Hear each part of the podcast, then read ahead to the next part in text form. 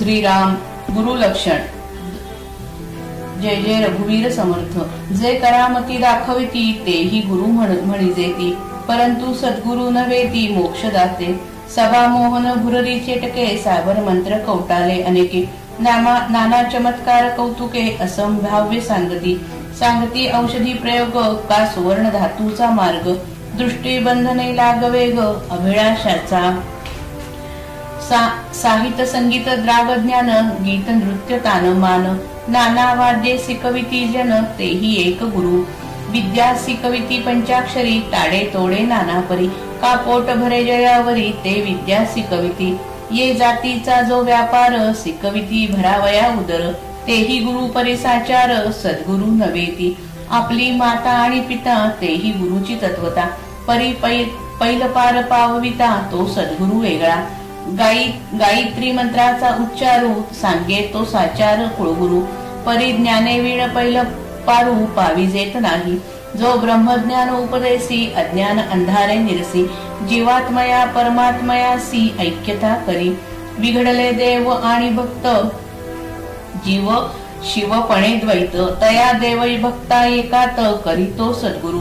भव व्याघ्रे घालून उडी गोवत्सास ताडा तोडी. केली देखोनी शीघ्र सोडी तो सद्गुरु जाणावा. प्राणी माया जाळी पडिले संसार दुःखे दुःखवले. ऐसे जेणे मुक्त केले तो सद्गुरु जाणावा. वासना नदी महापुरी प्राणी बुडता क्लांती करी. तेथे उडी घालून तारी तो सद्गुरु जाणावा. गर्भवास अति साकडी इच्छा बंधनाची वेळी ज्ञान देऊनी शीघ्र सोडू सोडी तो सद्गुरु स्वामी. पडून शब्दांचे अंतर वस्तू दाखवी निजसार तोची गुरु माहेर अनाथांचे. जीव एकदेसी बापुडे तयास ब्रह्मची करी कोट रोकडे. फेडी संसार साकडे वचन मात्रे. जे वे वेदांचे अभ्यंतरी ते काढून अपत्यापरी. शिष्य श्रवणी कवळ भरी उद्धार वचने. वेदशास्त्र महानुभाव पाहता एकची अनुभव. तोची एक गुरुराव ऐक्य रूपे संदेह निश्चेष जाळी स्वधर्म आदरे प्रतिपाळी वेदविरहित टवाळी करूच नेणे. जे जे मन अंगीकारी तये ते ते स्वये मुक्त करी. तो गुरु नव्हे भिकारी झडे आला. शिष्यासन लविती साधन न करविती इंद्रिये दमन ऐसे गुरु अडक्याचे तीन मिळाले तरी त्यजावे. जो कोणी ज्ञानबोधी समूळ अविद्या छेदी. इंद्रिये दमन प्रतिपादी तो सद्गुरु जाणावा. एकद्रव्याचे विकिले एक शिष्याचे आखिले अति दुराशेने केले दीन रूप जे जे रुचे शिष्यामनी तैसीच करी मन धरणी ऐसी कामना पापिणी पडळी पडळी गळा. जो गुरु भीड सारू तो अधमाहून अधम थोरू चोरटा मैंद पामरू द्रव्य भोंदू. जैसा वैद्य दुराचारी केली सर्वस्वे बोहरी. आणि सेखी भीड करी घात घेडा. तैसा गुरु नसावा जेणे अंतर पडे देवा. भीड करून या गोवा घाली बंधनाचा. जेथे शुद्ध ब्रह्म ज्ञान आणि स्थूळ क्रियेचे साधन तोची सद्गुरु निधान दाखवी डोळा. देखणे दाखवी ती आदरे मंत्र हुंकिती करण्याद्वारे इतकेच ज्ञान ते पामरे अंतरली भगवंता. बाणे तिहीची खुण तोची गुरु सुलक्षण. तेथे चिरिघावे शरण अत्यादरे मुमुक्षे. अद्वैत निरूपणे अगाध वक्ता परिविषयी लोलंगता. ऐसिया गुरुचे निसार्थकता होणार नाही. जैसा निरूपण समयो तैसेची मनही करी वायो. कृतबुद्धीचा जयो झालाच नाही. निरूपणी सामर्थ्य सिद्धी श्रवण होता दुराशावादी. नाना चमत्कारे बुद्धी दंडळू लागे. पूर्वी ज्ञाते विरक्त भक्त तयासी सादृश्य भगवंत आणि सामर्थ्य ही अद्भुत. सिद्धीचेही योगे. ऐसे तयांचे सामर्थ्य आमुचे ज्ञानची नसुदे व्यर्थ. ऐसा सामर्थ्याचा स्वार्थ अंतरी वसे. निशेष दुराशा तुटे तरीच भगवंत भेटे. दुराशा धरिती ते वोखटे शब्द ज्ञाते कामिक. बहुत ज्ञाती नागवली कामनेने वेडी केली. कामना इच्छिताच मेली बापुडी मूर्खे. निशेष कामना रहित ऐसा तो विरुळा संत. अवघ्या अवघ्या वेगळे मत अक्षय ज्याचे. समासाच्या आरंभी गुरु आणि सद्गुरु असा फरक करून गुरु सद्गुरु होऊ शकत नाही हे सांगतात. काही माणसे मोठ्या विलक्षण क्रिया करून दाखवतात त्यांनाही गुरु म्हणतात. परंतु मोक्ष देणारे सद्गुरु ते नव्हे.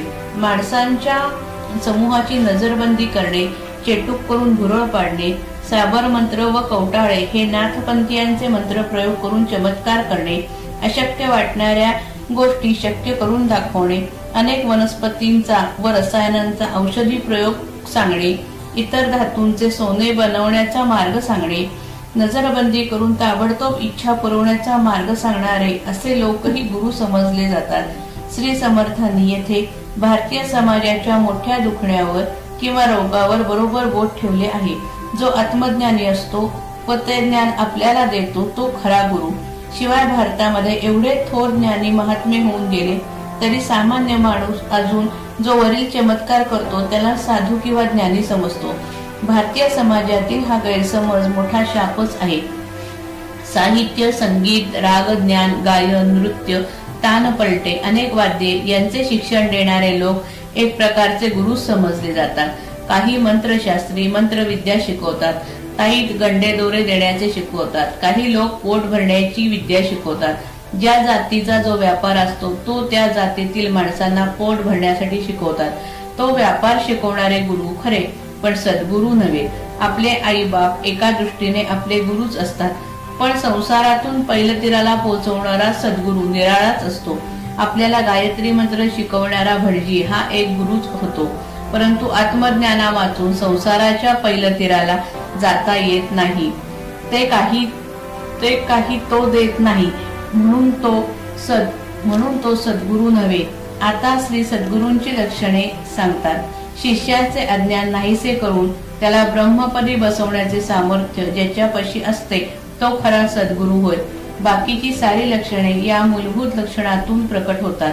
जो ब्रह्मज्ञानाचा उपदेश करतो अज्ञानाचा अंधार नाहीसा करतो आणि जीवात्म्याचे परमात्म्याशी ऐक्य घडवून आणतो तो सद्गुरु होय. हे सद्गुरूचे प्रधान लक्षण होय. हे एक हे एक लक्षण असून इतर काही करामती नसतील तर तो सद्गुरू राहतो.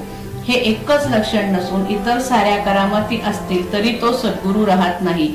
देव आणि भक्त यांचा वियोग झालेला असतो. त्यामुळे एकीकडे जीव आणि दुसरीकडे शिव असे द्वैत निर्माण होते. तो वियोग आणि ते द्वैत नाहीसे करून देव आणि भक्त यांची गाठ घालून दोघांचे ऐक्य करून देतो तो सद्गुरु होय.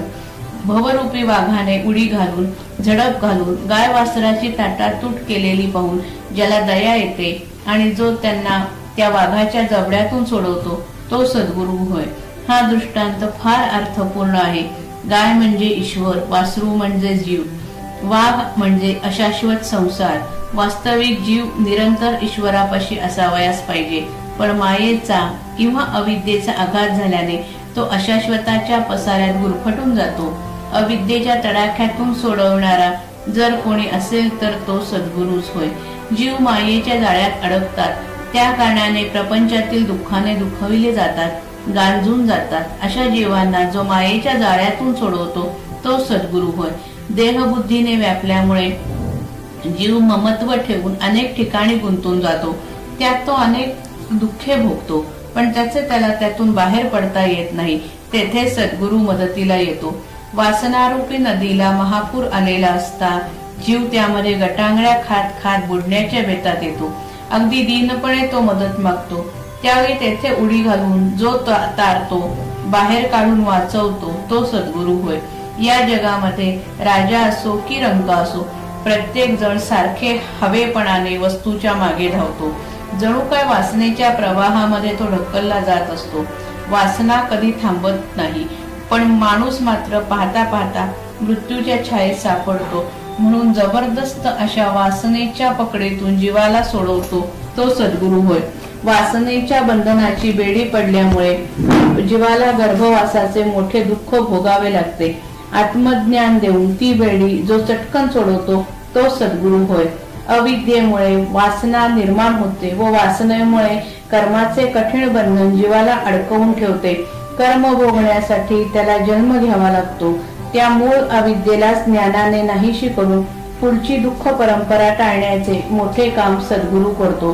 अज्ञान नाहीसे करून आत्मज्ञान पदरात टाकण्याचे कार्य सद्गुरू कोणत्या रीतीने किंवा पद्धतीने करतात त्याचे वर्णन ऐकावे. उपदेश शब्दानेच करावा लागतो पण अर्थ हे शब्दांचे अंतरंग असते. सद्गुरू प्रथम शब्दावरून अर्थाकडे नेतात. परमात्मा त्या अर्थाचा लक्ष असतो. तेच सर आपले सर्वस्व म्हणजे आत्मस्वरूप आहे. सद्गुरू नंतर अर्थावरून आत्मस्वरूपाकडे नेतात. अशा रीतीने स्वस्वरूपाकडे नेणारे सद्गुरू अनाथ जीवांचे विश्रांती स्थान असतात. जीव बिचारा एके दे, एके देशी असतो. एके देशी म्हणजे एकांगी अपूर्ण देश काल परिस्थिती यांनी वेढलेला. तो परिच्छिन्न असतो सीमित असतो. ब्रह्म सर्वदेशी सर्वांगी पूर्ण स्थळ काळ परिस्थिती यांच्या पलीकडे व अपरिच्छिन्न असते. केवळ आपल्या उपदेशाने सद्गुरु जीवाला प्रत्यक्ष ब्रह्मस्वरूप बनवतो. त्याचे संसाराचे संकट नाहीसे करतो. सद्गुरूंच्या शब्दामागे त्याच्या तपश्चर्याचे मोठे सामर्थ्य असते. तो केवळ शब्दांनी शक्तिपात करतो. त्याचे शब्द जीवाच्या सूक्ष्म शरीरात घुसतात. जीवाची अंतरंग रचना बदलणे इतका विलक्षण बदल तेथे घडवून आणतात. म्हणून सद्गुरूंच्या शब्दांना फार मोल फार मोल असते. वेदांच्या अंतरंगात म्हणजे अर्थात उपनिषदांमध्ये जे ब्रह्मज्ञान गुप्तपणे वास करते ते ज्ञान सद्गुरु बाहेर काढतात. लहान मुलाला लहान लहान घास जसे भरवावे तसे ज्ञान सद्गुरु आपल्या बोलण्याने हळूहळू शिष्याच्या कानामध्ये घालतात. त्याला श्रवण करवितात. शिष्याचा अधिकार व धारणा शक्ती पाहून सद्गुरु त्याला आत्मज्ञानाची गूढ रहस्य सोपी करून सांगतात. वेद असो शास्त्रे असो किंवा थोर सत्पुरुष असोत या सर्वांचा आत्मस्वरूपाचा अनुभव एकच असतो. ज्ञान या दृष्टीने सर्वांचे आत्मज्ञान सारखेच असते. साक्षात्कार या दृष्टीने सर्वांचा आत्मसाक्षात्कार समान असतो. अगदी तोच अनुभव अगदी तेच ज्ञान आणि तोच साक्षात्कार सद्गुरूला झालेला असतो. त्याच्या ठिकाणी वेद शास्त्र व सत्पुरुष ज्ञाना ज्ञानुभवाने एकरूप झालेले असतात. म्हणून वेदांचे रहस्य शास्त्रांचे विवेचन सत्पुरुषांचा अनुभव आणि सद्गुरूचा उपदेश सर्व अगदी एकरूप असले पाहिजेत. सद्गुरू सर्व प्रकारचे संशय अगदी मुळासकट नष्ट करून टाकतो. तो मोठ्या आदराने स्वधर्माचे आचरण करतो. वेदाला विरुद्ध असणारे म्हणजे आत्मज्ञानाला सोडून असणारे मिथ्या भाषण करणे त्याला माहीतच नसते. आत्मज्ञान फारच सूक्ष्म असल्याने सद्गुरूच्या देहावर अथवा त्याच्या दैनंदिन व्यवहारात त्याचे अमुक चिन्ह दाखवता येत नाही. याचा फायदा घेऊन खोटे गुरु जगात बोकाळतात. म्हणून सद्गुरु नाही कोण म्हणून सद्गुरु नाही कोण हे? श्री समर्थ पुनश्च सांगतात. मनात जे जे येते ते कोणाची लाज भीड न बाळगता जो उघडपणे करतो तो काही सद्गुरू नव्हे. तो भिकारी आपल्या मागे लागण्यासाठी आला असे समजावे. सद्गुरू मुक्त असतो म्हणजे बंधनरहित असतो. याचा अर्थ तो आपल्या मनाला गुरासारखे मोकाट सोडतो असा नव्हे. सत्पुरुषाची मुक्तावस्था ही आत्मज्ञानातून प्रकट होणारी अतिमानवी अवस्था असते. वासनेच्या अधीन होऊन बेशरमपणे इंद्रिय भोग भोगण्याची हीन मानव पशुवृत्ती नसते. जो आपल्या शिष्याला साधनात कसे राहावे हे शिकवित नाही इंद्रिये आवरून ताब्यात कशी ठेवावी ते दाखवत नाही. असले गुरु दमडीला तीन मिळाले इतके स्वस्त मिळाले तरी त्यांच्या नादी लागू नये त्यांना दूर त्यांना सोडून दूर राहावे. इंद्रिया दमन करून साधनात कसे राहावे ही अनुभवाची विद्या सद्गुरूपशी असावयास पाहिजे. जो आत्मज्ञान समजावून देतो सगळीच्या सगळी विद्या नाही अविद्या नाहीशी करतो इंद्रिय ताब्यात ठेवण्याचा अभ्यास सांगतो तोच खरा सद्गुरू समजावा. अविद्येचा अंमल चालत असल्यामुळे दृश्य जग सर्वस्वी सत्य वाटते. त्यामुळे इंद्रियांकडून सुख घेण्याची आपली सारखी धडपड असते. म्हणून हे जग प्रत्यक्ष दिसत असले तरी खरे नाही असे मनाला पटवून इंद्रियांना आवर घालण्याची शक्ती व युक्ती शिष्याला शिकवणे हे सद्गुरूचे प्रधान कार्य आहे. काय सांगावे? काही गुरु सद्गुरू म्हणवून घेतात आणि पैशासाठी लाचार होतात. शिष्याच्या अधीन होतात वासनेच्या नादी लागून दिनवाणे बनतात. असे गुरु शिष्याच्या इतके अधीन होतात की शिष्याला मना शिष्याच्या मनाला जे जे आवडेल ते ते करून शिष्याला प्रसन्न ठेवण्यासाठी धडपडतात. याचे कारण पापिणी वासना याच्या मानगुटीच बसलेली असते. येथे सगळा उलटा प्रकार आढळतो. वास्तविक शिष्याने सद्गुरूच्या अधीन राहून त्याची मनधरणी करावयास हवी. शिष्य वासनेच्या नादी असायला हवा. पण गुरु सुवासने जेव्हा वासनेने झपाटतो तेव्हा तेथे परमार्थ कसला सगळा स्वार्थाचाच बाजार. शिष्याच्या भेडेला बळी पडून त्याची मनधरणी करणारा गुरु अधमात अति अधम असतो. असा गुरु चोरटा द्रव्याचा लोभी दुष्ट आणि फसवा व नीच नीच असतो. गुरुबाजीला यापेक्षा आणखी कोणत्या शिव्या द्यावयाच्या शिल्लक आहेत? वैद्यकीय वैद्यकीचे ज्ञान नसणारा एखादा दुष्ट वैद्य रोग्याला सर्वस्वी नागवतो आणि त्यात पुन्हा भीड घालून शेवटी रोग्याचा सर्वस्वी घात करतो. तसे हे नामधारी गुरु असतात ज्यांच्यामुळे आपण आणि देव यांच्यामधील अंतर वाढते. आपण देवापासून दुरवतो व जो भीड घालून आपल्याला देहबुद्धीच्या बंधनात अधिकच गुंतवतो असा गुरु नसावा ज्याच्याजवळ शुद्ध ब्रह्मज्ञान आणि प्रत्यक्ष व्यवहारात साधनाचे आचरण आहे असा सद्गुरूच आपल्याला आपले गुप्त आत्मस्वरूप दाखवितो. अंतर्यामी खरे खरे ब्रह्मज्ञान आणि नित्याच्या बाह्य किंवा दृश्य व्यवहारात साधकाला शोभेल असे आचरण या दोन गोष्टींनी संपन्न पुरुषच शिष्याला उपयोगी पडतो. त्यापैकी एक उणे असेल तर निदान सामान्य प्रापंचिक शिष्याला तरी परमार्थ प्राप्त होणे कठीण जाते. काही गुरु आपल्या शिष्यांना मोठ्या कौतुकाने प्रकाश नाद व सुगंध याचे अतिंद्रिय अनुभव दाखवतात. काही शिष्यांच्या कानात मात्र मंत्र सांगतात. एवढेच ज्ञान ज्याच्यापाशी असते ते विचारे स्वतः भगवंतापासून दूर असतात. शास्त्र प्रचिती गुरु प्रचिती आणि आत्मप्रचिती यांचा मनोहर संगम ज्या पुरुषाच्या ठिकाणी आढळे तीच उत्तम लक्षणांनी संपन्न अशा सद्गुरूची खूण आहे. जो मुमुक्षु आहे म्हणजे ज्याला मोक्ष खरोखर हवा अशा जिज्ञासूने त्याला अगदी मनापासून आणि आदराने शरण जावे त्याच्या चरणी लीन व्हावे. तीन प्रचितींचा भावार्थ असा.